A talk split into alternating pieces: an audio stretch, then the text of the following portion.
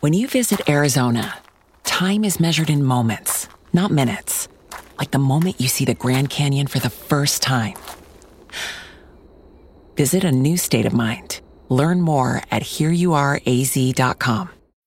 When you need mealtime inspiration, it's worth shopping Kroger, where you'll find over 30,000 mouthwatering choices that excite your inner foodie. And no matter what tasty choice you make, you'll enjoy our everyday low prices, plus extra ways to save, like digital coupons worth over $600 each week. You can also save up to $1 off per gallon at the pump with fuel points. More savings and more inspiring flavors make shopping Kroger worth it every time. Kroger, fresh for everyone. Fuel restrictions apply.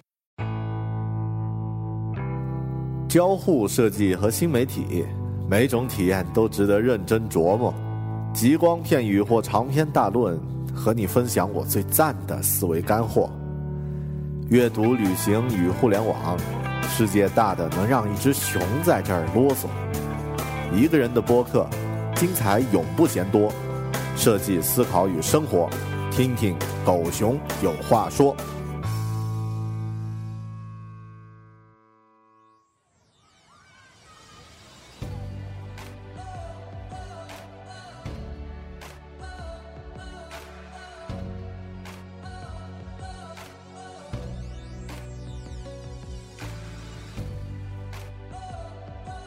大家好，欢迎收听聚焦设计思考与生活的独立播客《狗熊有话说》（Bell Talk）。我是主播大狗熊。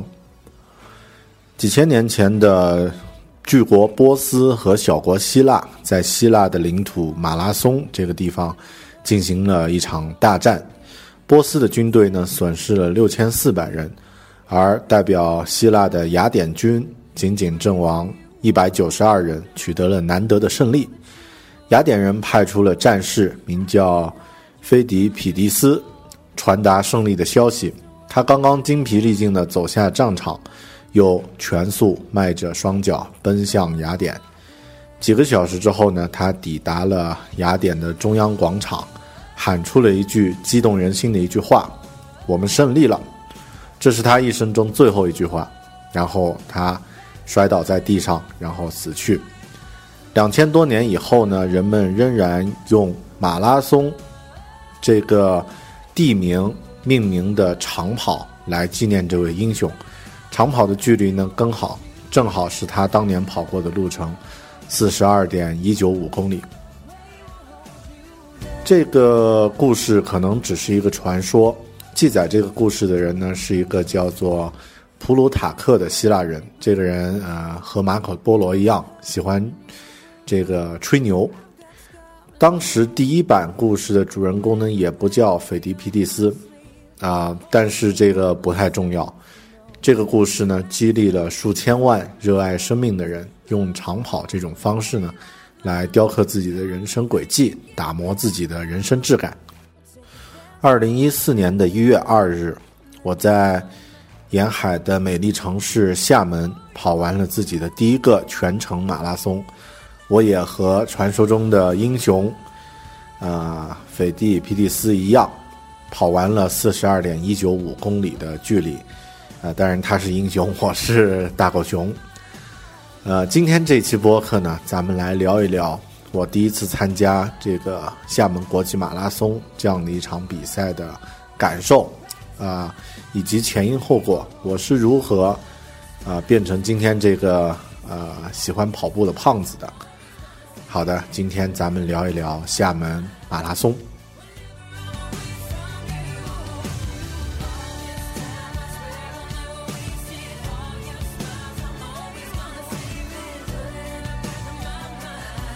开始讲厦门马拉松具体的经历和感受之前，我想先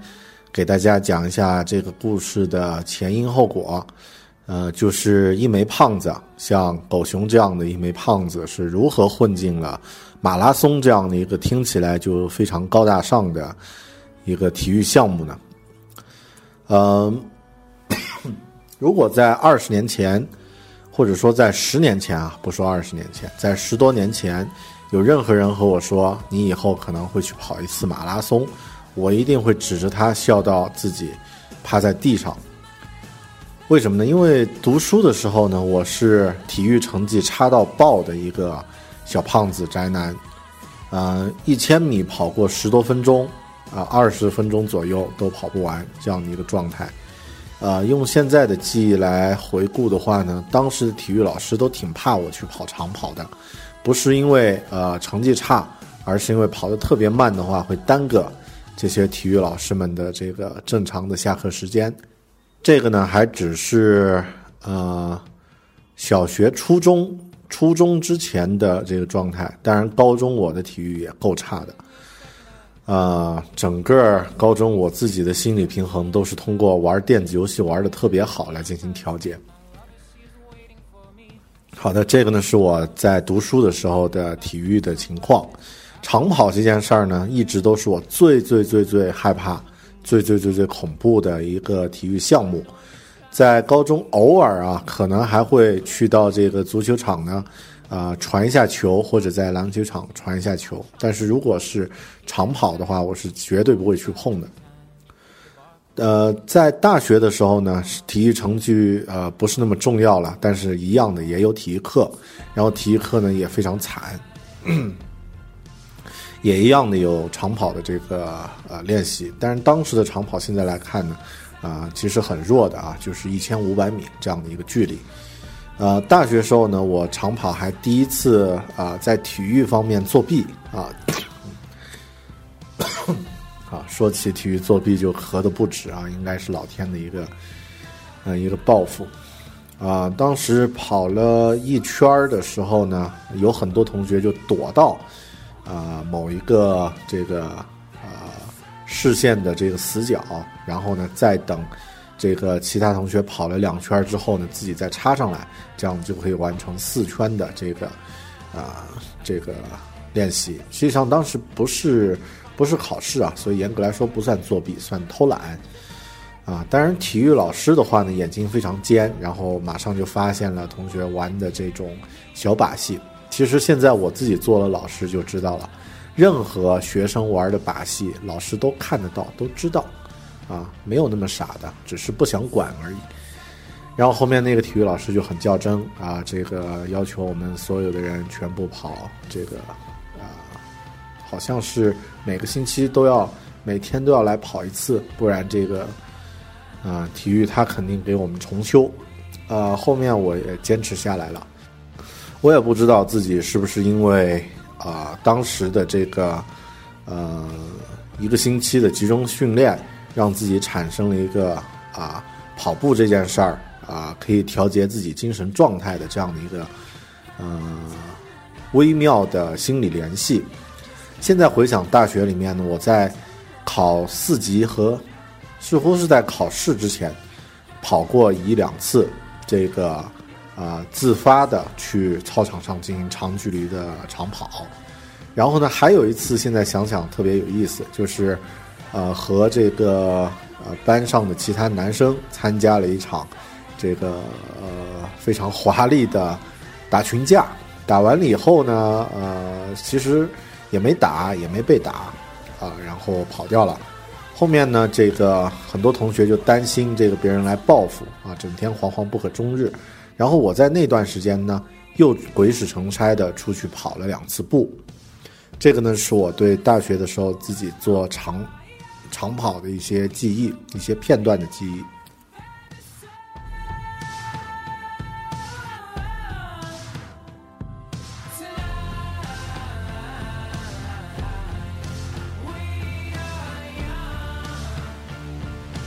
之后呀，在大学毕业以后开始工作的时候呢，我，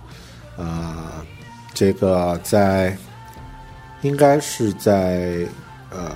一个学校做兼职老师的时候，就当时应该还没毕业，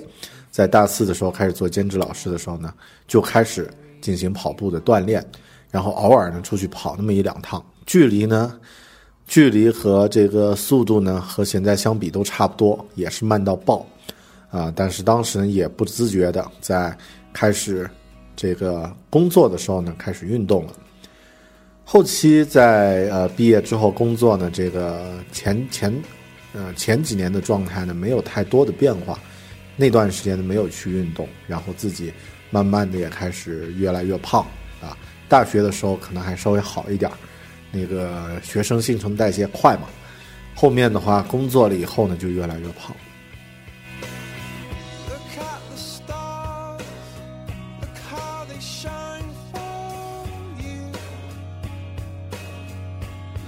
在零七年的时候呢，我因为工作的关系调往北京啊，当时在的一个工作单位呢，在北京有一个和奥运有关的项目，然后呢，我去北京去做这个工作，啊，接触的人呢都比较这个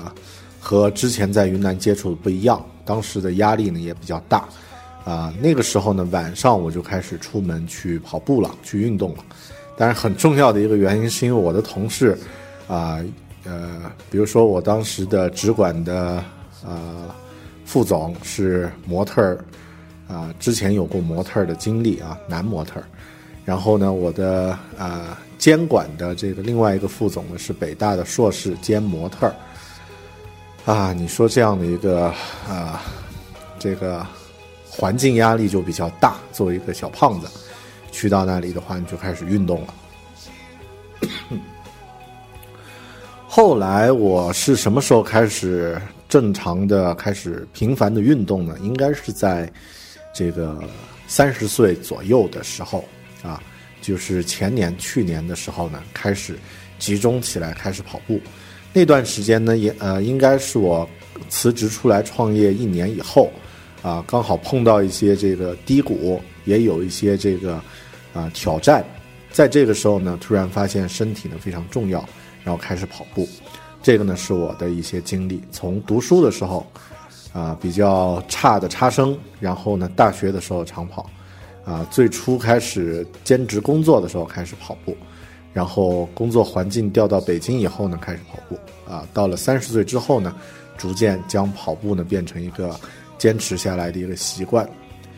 然后现在我来回想的话，你就发现可能这些运动的状态啊。都和个人的当时的一些生理需求，听起来很恐怖啊！生理需求就是和这种呃需求没太大的关系。呃，发现一个很有意思的点，就是每当我的人生碰到一些转折或者变化，或者是呃转型的调整的时候呢，我都会无意识的会选择用跑步。这种形式跑起来，来面对这些生命中会产生的一些变化。其实这样的一个点呢，在后面我读这个那本书叫《天生就会跑》里面呢，专门提到了《天生就会跑》里面提到了这一点，就是每当社会出现危机，特别是美国啊，他举的是美国的社会，当美国出现比如说经济萧条。然后这个肯尼迪被刺，或者是其他的一些事件的时候呢，美国人普通人的这个运动呢就会运动量就会增加，特别是这个慢跑，会变成一个当时的一个运动的风潮。然后在那段时间，就是每当社会出现巨大变化的时候呢，这个慢跑鞋卖的都会比较好。我觉得这个可能和书里面说的观点一样，我的感受和书里的观点是一样的，就是。呃，人可能在基因里面有一种天生的，这个用跑步这种方式，用奔跑这种方式呢，来呃躲避痛苦或者是追求幸福。当我们生命中碰到一些挑战的时候呢，我们会选择用奔跑这种方式去激发自己身体整体的一种潜能。呃，后期呢，我在 现在呀，对这一点感受特别明显。很多时候说我们工作特别忙、特别累了，啊，实际上那个时候如果你接着去工作或者直接就休息呢，这个整体的状态是很差的。但是如果你能多花一点时间去跑一跑、做一下运动，之后的话，你会发现思思维还会更加的敏捷，精神面貌会更好，效率会更高。可能就是通过跑步这种形式呢，可以调动起我们身体内在的一些潜能。让我们做到以前做不到的事情，面对啊生活中的一些挑战，这个呢是啊我的一些 过去的经历和感受。这枚胖子，这只大狗熊，如何变成一只啊喜欢跑步的胖狗熊？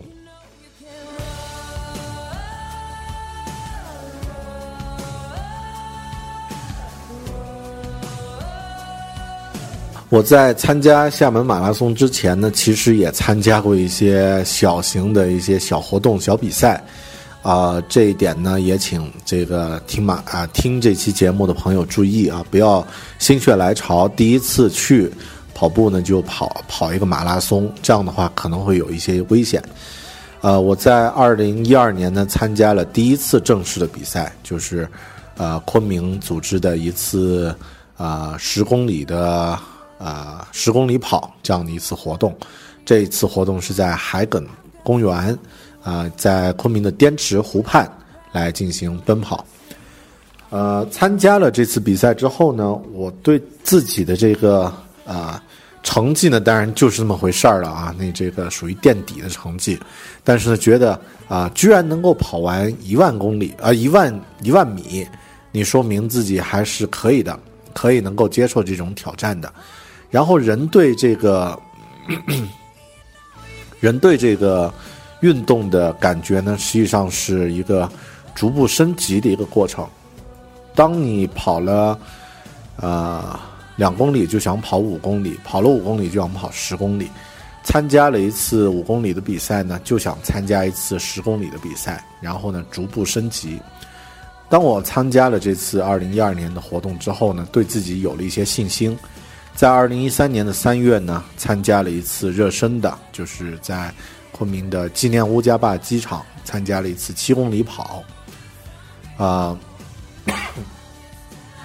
然后在啊之后呢，报名参加了昆明啊五月份的昆明高原国际半程马拉松，啊，这个它的全程只有这个最高只有半程，那我就报名了一个这个半程马拉松的这样的一个。呃，比赛，然后五月份呢顺利的完成了，半程的成绩呢当然也很差啊，两个小时四十多分钟，呃，跟这个高手相比呢差很远，但是那个时候呢，啊，对跑全程马拉松能够完成的这个人呢，就有一种天然的敬佩和羡慕，为什么呢？因为如果跑过半程马拉松的朋友啊，会知道，在或者。呃，不用跑过吧？就是我给大家讲讲我自己的感受。当我跑到这个 十八、十九公里的时候呢，感觉已经特别特别累了。那个时候真的是只能是走。然后到二十一公里的时候呢，勉强还还有一点点体力，但是呢，这个状态也很差了。然后呢，最后勉强冲刺，这个过了半程马拉松的这个终点线。呃，然后我当时和另外一个参加同样是参加半程的朋友就说：“啊，这个跑全程，这个是什么概念呀？就是当我们跑了十八、十九公里的时候，已经感觉呃身体已经到极限了。你在全程马拉松的这个呃状态来看呢，它才只是这个一半还没有完成的这样的一个状态啊。所以当时呢，就对跑完全程的。”这个任何人都有一种敬佩的这个心情，然后也觉得自己什么时候呢能够参加一次这个全程呢？啊，这个时间反而来的特别快，就在二零一四年一月二日，我参加了这次厦门马拉松的这个全程比赛，给自己呢算是呃把之前跑步的这个预科班啊算是结束了。通过这一次比赛呢，我觉得自己应该有资格说。已经成为一个相对，呃，应该算是成为一个长跑爱好者。这个呢，就是我自己在跑这次厦门马拉松之前的一些经历。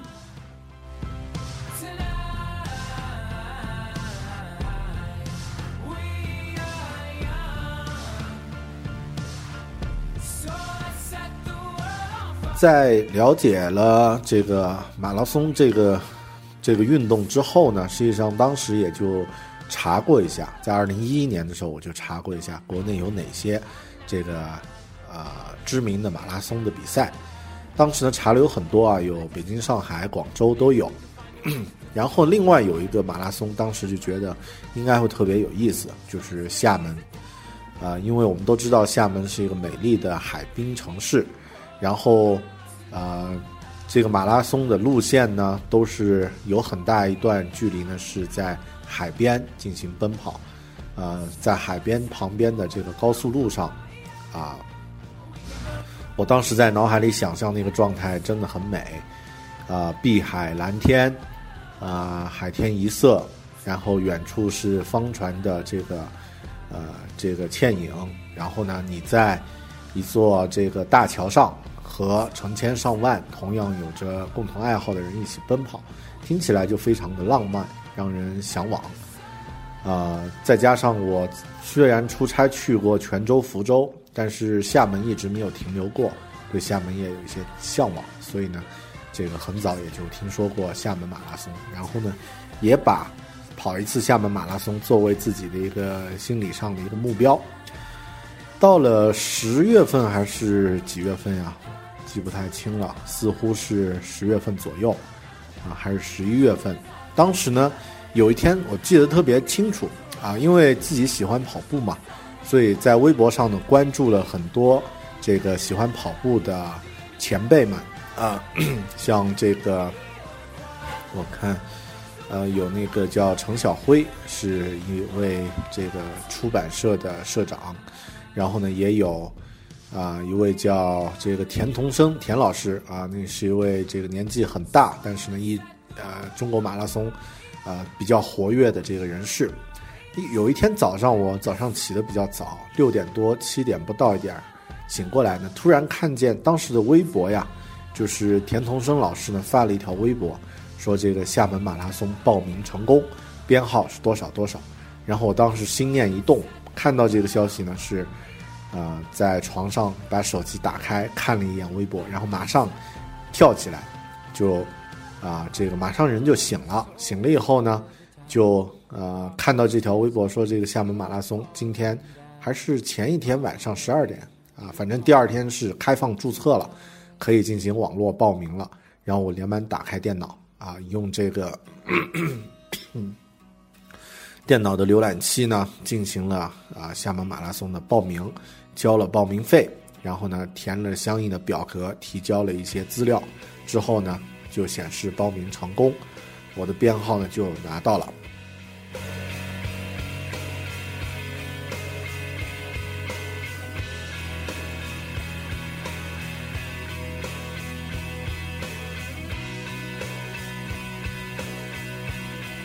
现在回想一下，其实呃可以说有点冲动，因为如果要看成绩的话呢，在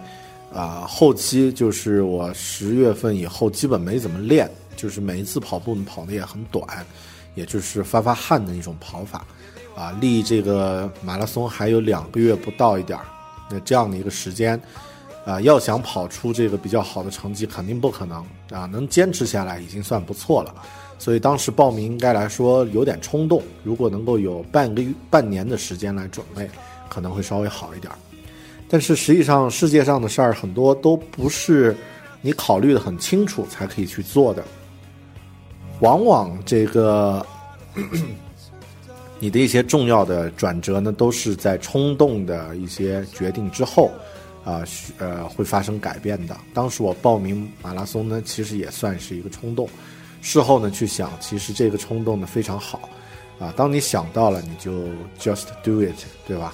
啊，所以当时呢，我报完名了以后呢，就突然发现，啊，其实这个是一个好事儿，因为给我设置了一个目标，啊，从报名完成的那一天开始呢，我要为这个目标进行一些准备和努力了。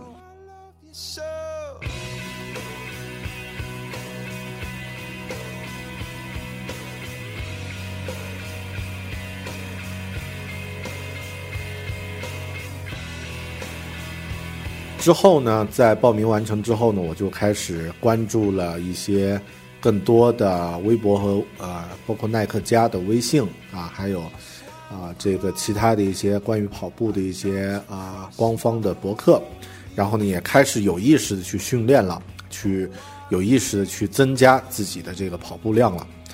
在二零呃一三年的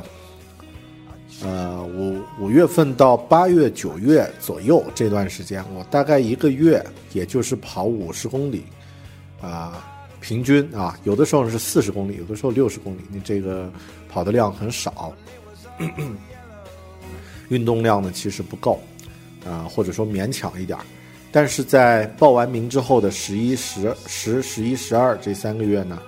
啊，或者说十一、十二月吧，应该是。我的跑步的总量呢，每个月都是超过一百公里，啊，也就是这个训练的量呢，是足以能够完成这样的一个，呃，就是和和这个状态相匹配的，也就是是因为这个目标呢，为我奠定了一些动力。然后现在回想起来特别有意思啊，就是十一月份、十二月份，我每个月都跑了一百公里，然后这两个月呢，反过来也是，啊，我们的这个。团队就是公司里面的工作上面的项目进展还可以的两个月，这两个月的这个工作状态和效率呢，都相对来说会比平时要高一些。然后还有一个就是我因为呃年初给自己定了一个阅读的计划，每个月读四本书，在十一月和十二月呢这两个月每个月我都读了七本书，所以我不知道这个是不是有一种联系，因为跑步把自己的一些。潜力或者是一些这个动能呢，给激发出来，然后呢，在其他方面呢，也得到了一些啊，得到了一些体现啊啊。相反，像运动量比较少的三四月份，我的读书的阅读量也很少。然后回想一下，三四月份工作上呢，似乎也一般，所以这个可能会是一个啊，万事万物都有联系吧。可能会有一个共共同点，然后呃，在比赛前呢试跑了几次这个长距离，啊，初步有了一些感觉，啊，跑了一次这个跑了两次二十公里，跑了一次三十公里，啊，稍微有一些感觉了，但是在这个时候呢，在十二月份呢，自己十二月下半下半下半月吧。下旬呢，自己得了感冒，让这个感冒断断续续啊，到现在我还在咳嗽啊，嗯，当然计划赶不上变化，因为这个感冒呢，有很多次这个 有很多次训练呢都被这个耽搁了啊，然后呢，因为那段时间昆明的天气冷到了零下六度。所以出去跑步也是一件啊，包括好几天都在下雪下雨，啊，出去跑步也是一件特别痛苦的事情，所以也就没有没有坚持练习。其实这个和生活很像啊，生命中总是会碰到一些各种各样的啊这个变化。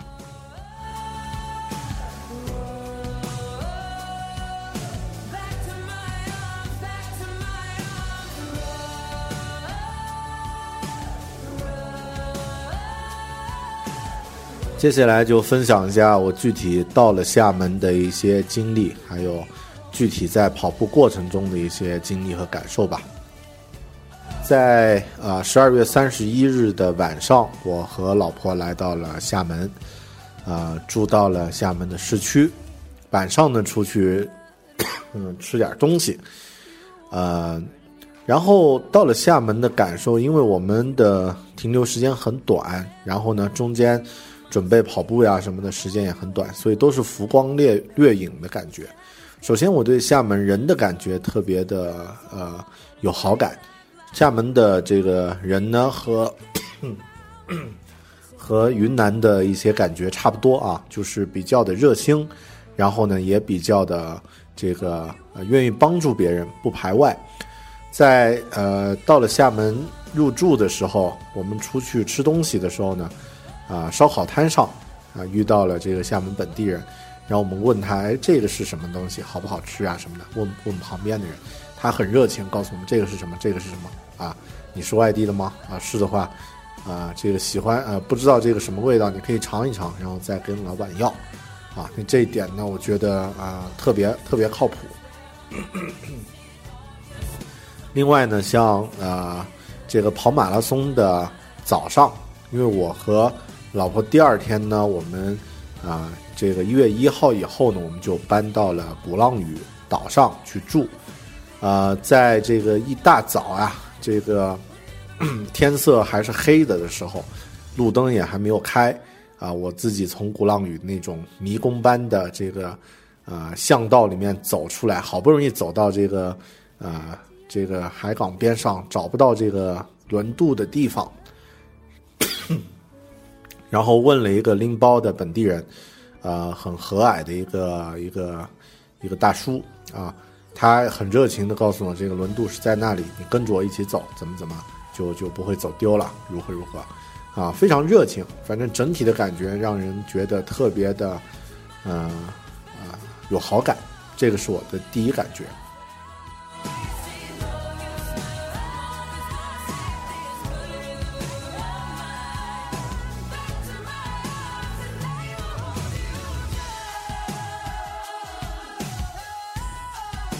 另外呢，感觉呀，这个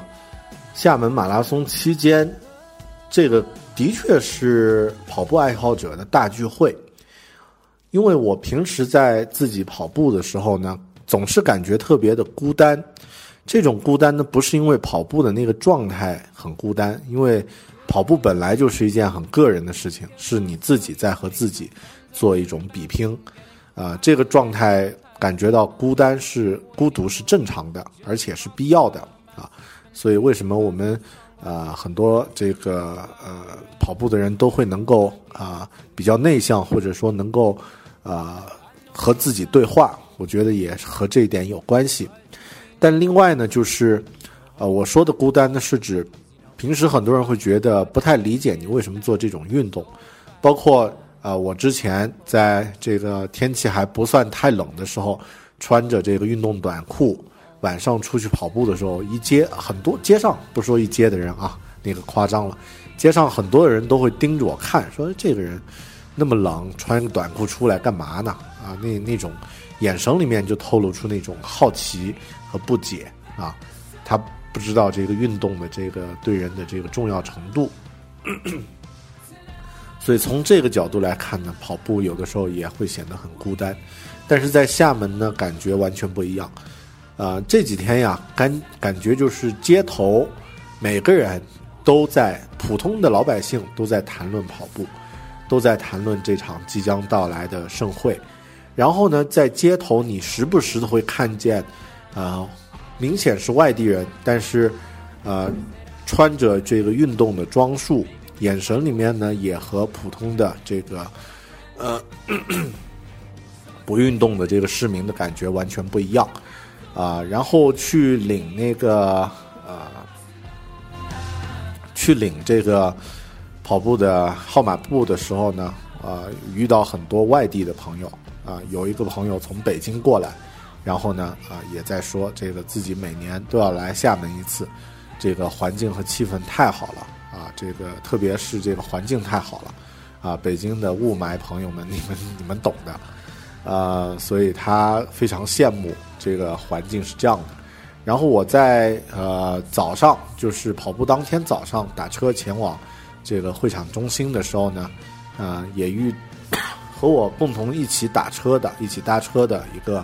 来自四川成都的朋友呢，也是每年都要去参加五六个比赛，五六个。呃，这个马拉松的运动，然后呢，感觉他已经呃，当然他们都特别专业啊。和我相比的话，我这种菜鸟不知道是怎么混进来的。然后你就会觉得全程都有这样的一个风气，啊，不一样。的确，它已经成为厦门的一张名片了。啊，同样，因为在昆明也举办过这个昆明高原国际马拉松，但是那个和厦门这个没有办法比。昆明那个呢，感觉就是。不声不响，它就完了；不声不响，它就开了，啊，很多市民都不知道还有这样的一个活动，但是在厦门呢，每个人都知道，而且呢，大家有很多人一直在期待这样的一个日子的到来。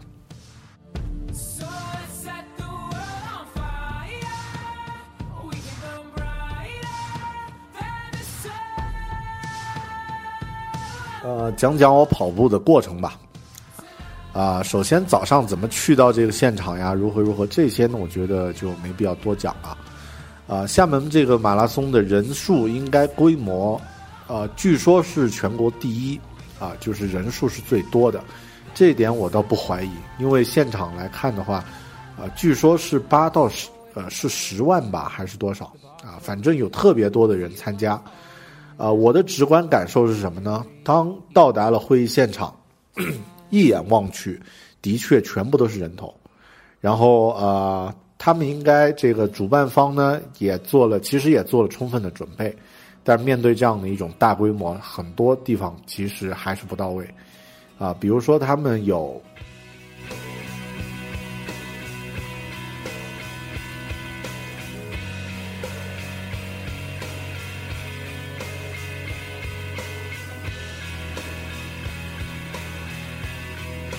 在会场早上呢有。这个大概一百多个吧，啊，这个活动厕所，但是上厕所的人依然排上了长队啊，这个三四十分钟才轮到一个，啊，然后每个人去上厕所的人心理压力都特别大，因为外面的有有人怒视着你，啊，然后要快一点，而且出来以后是四目相对的，啊，然后碰到那种有洁癖的小姑娘呢，甚至手上还抬着一瓢水，啊，准备。给你的这个呃产出物来上那么一下，啊，压力特别大。然后呢，人也特别多。呃，实际跑起来呢，我跑了快快有十公里的时候，感觉都是一眼望过去，这个前面都是人头，后面都是人头，啊，这个人数特别多。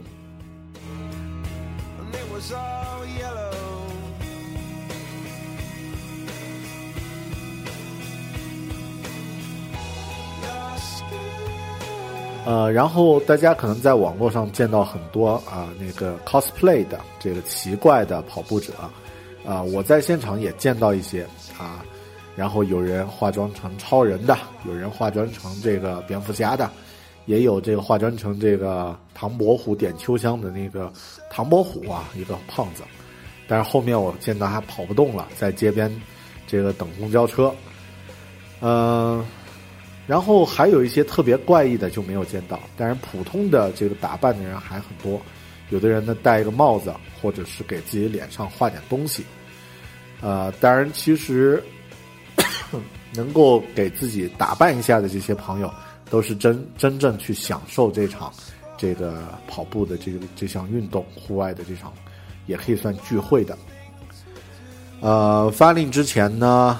呃。那些事儿不说了，那些琐事儿，这个存包呀，然后热身呀，这个啊，领导讲话那个当然不用多说了。然后呢，天上有飞机在直播。开跑的时候呢，大概是啊八点钟准时开跑，但是后面的人大概磨到八点二十左右才可以这个跑起来啊。但是前面的人呢，有一些第一集团的人跑的就特别快啊，为了拿名次嘛。然后呢，就开始进入跑跑步的状态，啊，跑了几公里之后，就进入到了从会展中心拐出来之后呢，就进入到了这个，嗯，啊，旁边是大海，啊，然后你在大海旁边的公路上进行奔跑，这样的一段黄黄金的这个距离，这段距离其实很长，啊，应该是十多公里的这个状态，一直是跟着大部队。啊，在往前走，嗯你呃，如果不是在第一集团的话，你跑步的速度也提不了，提不了多快，啊，应该是在这个每小时七公里左右啊，这样的一个这样的一个速度啊，这个快一点慢一点，然后跟着跑就好了。这段前十公里，其实我自己跑下来觉得还挺挺舒服的。在第十公里到第二十公里的时候呢，逐渐这个。人群就开始拉拉开一些距离，然后呢，左边呢慢慢跑到了鼓浪屿的旁边，然后慢慢的就跑到了这个市区，然后这个时候就出现了特别多的这个加油的群众啊啊，这个加油的人呢有很多，有学生，有这个老头呃老奶奶，有普通的市民，有这个啊外国友人都有。啊，学生的话，我相信可能是学校里面组织的，就是中学生、小学生集体上街，啊，进行加油。但是这样的活动，我觉得也虽然有点这个形式化，但是也特别好，至少可以让学生们从小就，接受这样的一个认识，接受这样的一个意识。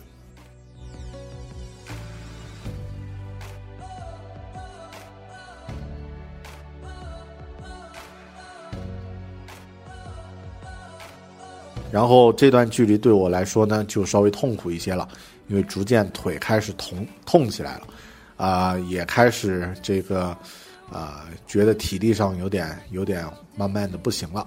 啊，当然这段距离最重要的是多喝水，补充一些能量，啊，我随身带了这个一些能量，啊，一些这个，啊，云南本地的这个高压糖，啊，还不错，啊，这次比赛完全是凭着这个。云南，呃，云南的这个食物啊，才嗯才盯得完。然后水的话呢，沿路都有人去发啊，那这个就就还好。到了第二十公里到第三十公里的时候呢，其实就特别痛苦。嗯，但这个时候呢，出现了还是出现了一些很让人有感感慨的一些一些状态。首先呢，我看到了。很多人是一对情侣，还有可能是以父亲和儿子互相呢搀扶着，这个或者牵着手一起往前跑。跑得快的人呢拉着跑得慢的人一起跑，那个状态呢非常具有感染力，让你看到了以后你就不自觉想要跟着啊他们保持这个速度，不要掉队。然后另外呢是当我当我们跑到这个市区以后，实际上我跑的速度已经慢了。然后呢，后面有这个警车和这个其他的一些特勤车辆呢往前走，啊，在走的时候，呃，有一段距离呢，我似乎靠那个车道有点近，然后后面有张车过来的时候呢，啊，旁边的一个啊跑步的一个跑友就拉了我一把，就是用手呢拉了一下我的这个肘子，啊，让我啊拉了一下肘子，听起来怎么像这个猪肘子一样，飘香小猪手。呃，他拉了我一下，然后呢，我就啊，往里面又靠了一点，旁边的一张车呢就开过去，啊，但是因为大家都在跑步，所以不能说太多啊，我就点点头，致意一下，这个表示谢意。嗯，其实回想一下，跑步的人应该都是心胸比较宽宽一些的人，比较豁达一些的人，啊，所以，但是这个观点大家。听过那个“天生就会跑”那一期专题的话，也会有一些这种感受吧。反正我当时这个这样的一些事儿啊，会让我觉得，呃，坚持跑步还是一件挺有意思的事情。到第三十公里到第四十公里的这个距离呢，就特别痛苦了。呃，当时全靠我在听着播客啊，听着这个啊《大内密谈》，听着，包括我自己的自己的一期节目。啊，这次跑了，总共听了三期节目加 两本有声书，啊，才才跑完。然后这段距离呢，实际上我已经跑不动了，只能用走的。啊，那这个腿呢已经疼的不行，膝盖疼的不行，最重要的这个大腿的这个上半部分呀，也因为互相的摩擦显得特别的痛，特别疼。呃，但是这个状态呢，啊，坚持就是最重要的。实际上，那段那段距离我看过去，啊，几乎我看得到的所有人都已经跑不动了，都在走。其实那段距离已经，我们已经超过了这个关门时间，啊，关门点呢已经撤 撤掉。所以，能够在那个时候坚持的，并不是是一定要去取得一个名次，而是要去这个把这件事做完。当然也有很多人没有做完，有有人在等公交车，有人上了收容车，有人打上了出租车，还有一个哥们儿呢在路边，啊，这个啊用搭车的方式问别人能不能载他一程，啊，那这个呃也都有。当然我倒觉得这个呃没关系，就是啊根据自己的能力来看就好了。最后呢，我们慢慢的这个还是坚持走到了最后，走到了终点。虽然终点的关门点刚刚撤掉，我们没有拿到这个成绩的记录，但是这个不重要啊。记记录呢，在我的这个手机上，在我的心里面，跑了四十二点一九五公里。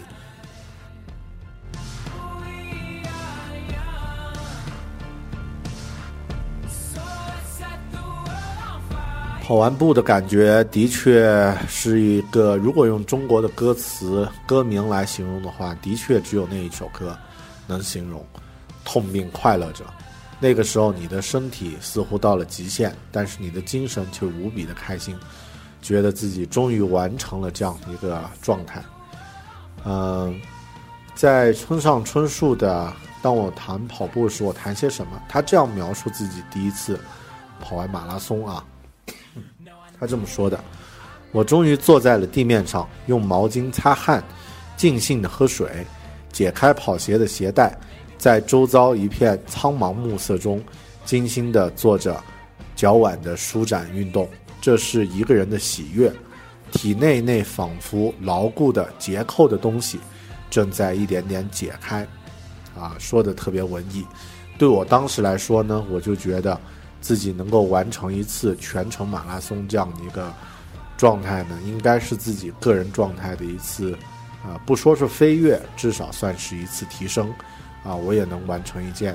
比较牛的事情，别人似乎看似一个胖子无法做到的事情，我也可以做到。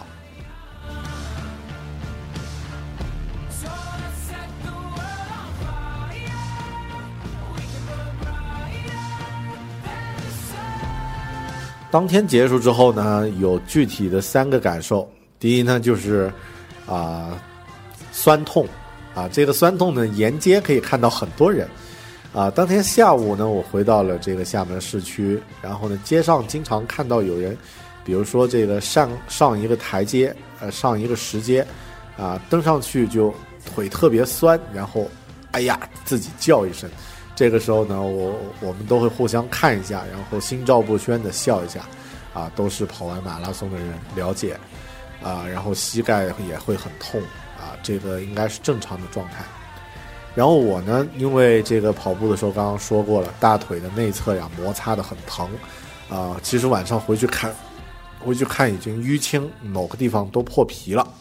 啊，那这个也是一个很直观的一个，啊，一个后遗症。啊，另外呢，就是晚上的这个食量呀特别大。到了这个，呃，回到市区休息好之后呢，我就开始大吃大喝，呃，喝了很多高热量的这个咖啡冰沙呀，然后吃了这个厦门的其他好吃的东西啊，比如沙茶面，啊，像那个黄泽河的沙茶面，然后呢。啊，市区的这个其他的啊，炒猪肝呀，什么美食。晚上呢，回到我们入住的这个鼓浪屿呢，又吃了很多小吃啊，什么这个炸螃蟹呀、虾扯蛋呀，乱七八糟的吃了很多。这天我的跑步消耗的热量应该都被吃回来了，但是这个吃的感觉特别好，特别香啊，呃。可能因为我的这个后半段就是三十到四十公里这一段都是走的，前面呢有一些跑跑走走的状态，所以体力上呢并不是特别难受啊。然后很奇葩的呢是，当天我睡的也不算太太早，这个十一点多才睡啊，就是跑完步当天呀。然后第二天早上呢也是七点不到一点就醒了啊，可能我的这个早起。已经养成习惯了，身体已经适应了，啊，属鸡的人命就是比较贱呀，起得特别早，啊，然后最后呢就回到回到了这个昆明，呃，之后留下了一些后遗症呢，就是走路就是像唐老鸭一样，啊，之后的第二天走路就特别的啊奇怪，姿势就有点奇怪啊，主要还是因为腿被磨破了。然后还有因为酸痛啊，酸的话还算好一些，啊，就像刚刚说我的这个可能后半段体力消耗不是太大，所以不算太夸张，呃，另外就留下一个后遗症，就是啊，打算下一次要跑得更好的这种这种决心呢，又变得更强了。也就是说，跑马拉松就像我刚刚说过的，它会给你的心理呢有一种正面的不断升级的这样的一个状态。每一次你都会觉得自己下一次可能会做得更好，我想这也是这个比赛的一个魅力。这一次呢，我没有能够在关门时间超过了，应该超过了快二十分钟了，呃，才到达了，才到达了这个终点。因为我想下一次的目标呢，就是能够在关门时间完成。这个呢，是我这次跑马拉松的经历。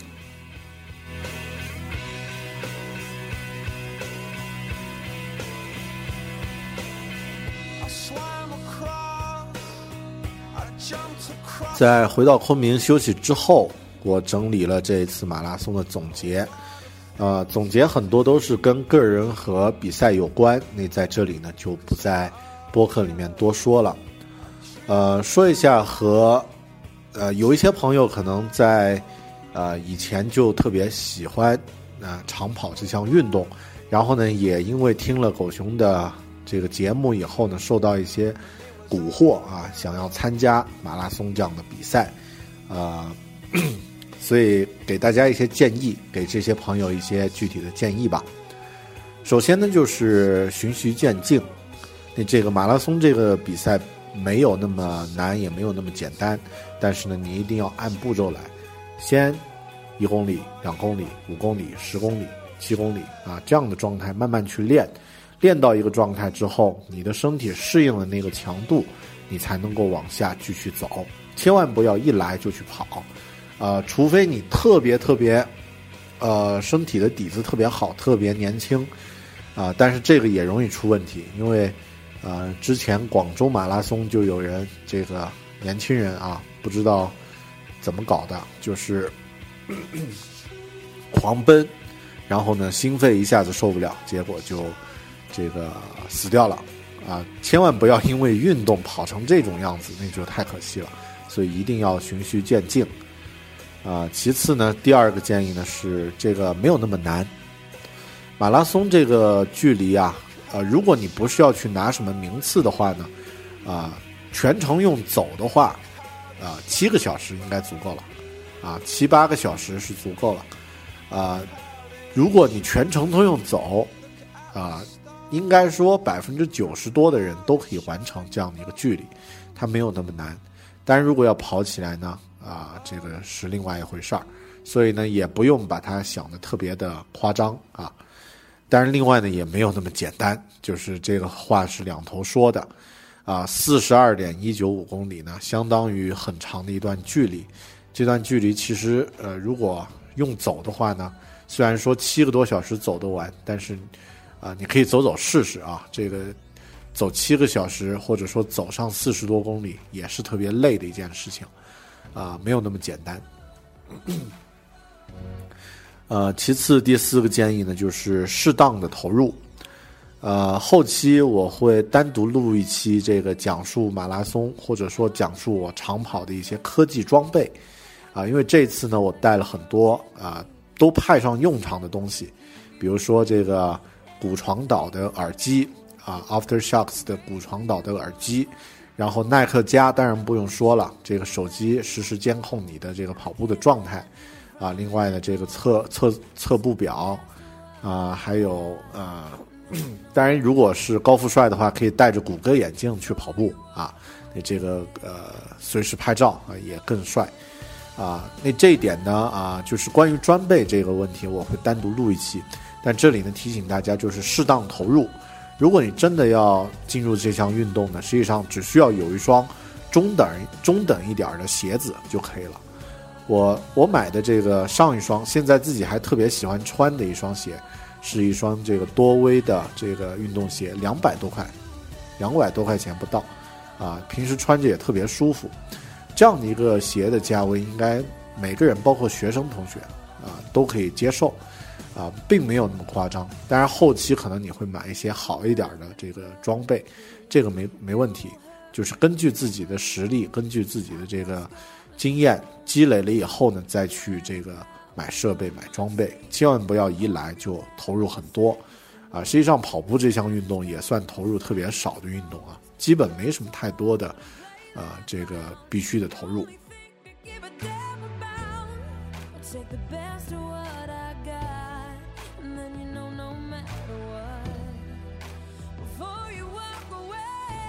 第五呢是做好比赛的训练计划。既然你是要参加一个比赛，实际上一定要有训练，而且呢，一定要有针对性的这个训练。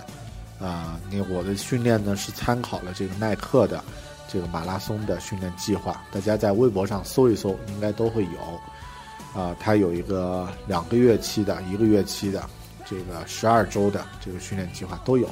可以参考那个计划呢来调整自己的状态。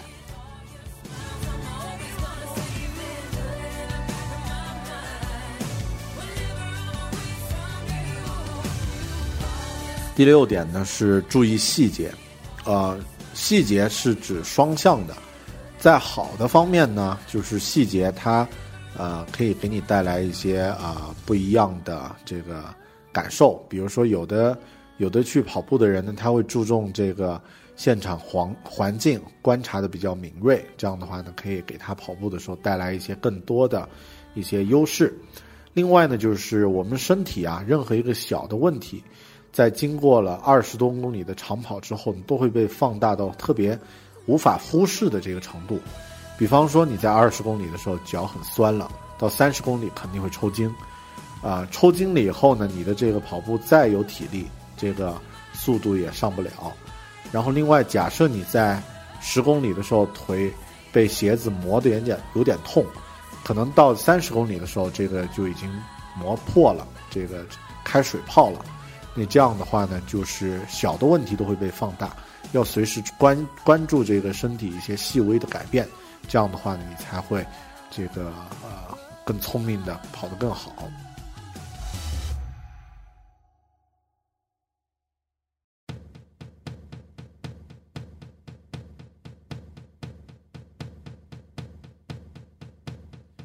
最后两条呢，啊是最后一条吧。就是跑步这件事儿啊，一定是享受当下。跑步是一件特别苦的事情，如果不是自己真正爱爱上这件事情，认识清楚了这件事情的魅力，啊，别人强迫你去跑，只会特别难受。所以呢，更多还是自己去感受、去体会，把握住跑步的这个乐趣，享受当下。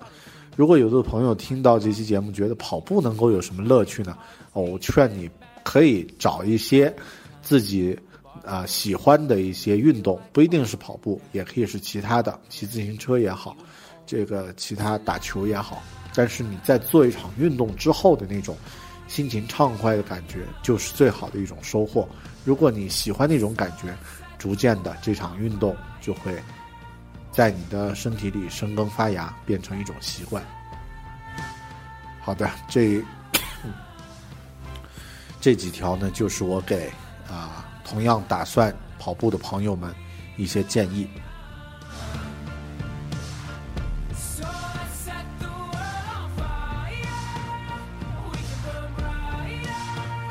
最后呢，用我写的这个总结里面的两段话来作为今天这期节目的一个结束吧。这一次我参加厦门马拉松的经历，从比赛成绩上来说，不值一提。但从我个人来说，这次首次参加全程马拉松比赛的经历呢，结束了我长跑的预科生生涯。二零一四年，我成了马拉松的一年级学生，当然这只是开始。我们面对别人做成的事情，大家赞赏，原因并不是因为这件事情有多牛，而往往是因为自己没有做到。跑马拉松这样的事，虽然专业性很强，但并不是遥不可及。马拉松是世界上唯一一种专业选手和业余选手可以同场同时竞技的运动，也是永远可以自己和自己比的比赛。连我这种体重一百八十多斤、从小的体育成绩从来没有及格过的胖子，都可以完成，你肯定也可以。或者你真的不喜欢长跑，没有关系。给自己找一个可以磨练自己质感的爱好或者是运动吧。我们每个人可能都是沙漠中的钻石，但如果没有砂石的打磨，你的人生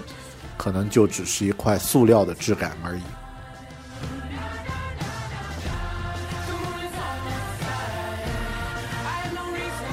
好的，谢谢大家收听《狗熊有话说》，我们这一期节目就到这里。如果你有任何的感受或者心得，欢迎通过微信呃或者是微博来和我进行互动。当然，也欢迎大家多用这个 iTunes 的留言呢，呃，进行留言和评论。呃，另外，如果是有朋友使用荔枝 FM 这个 app 来进行节目的收听呢，别忘了多转发、多点赞啊！你这个呢，也可以鼓励狗熊继续做出更好的、更优质的节目。好的，今天的节目呢就到这里了，咱们下期再见，拜拜。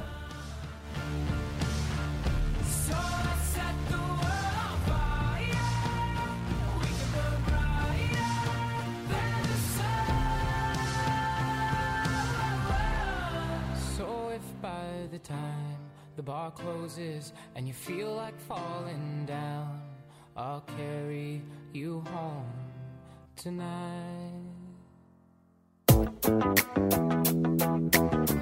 狗熊有话说播客微信开通了，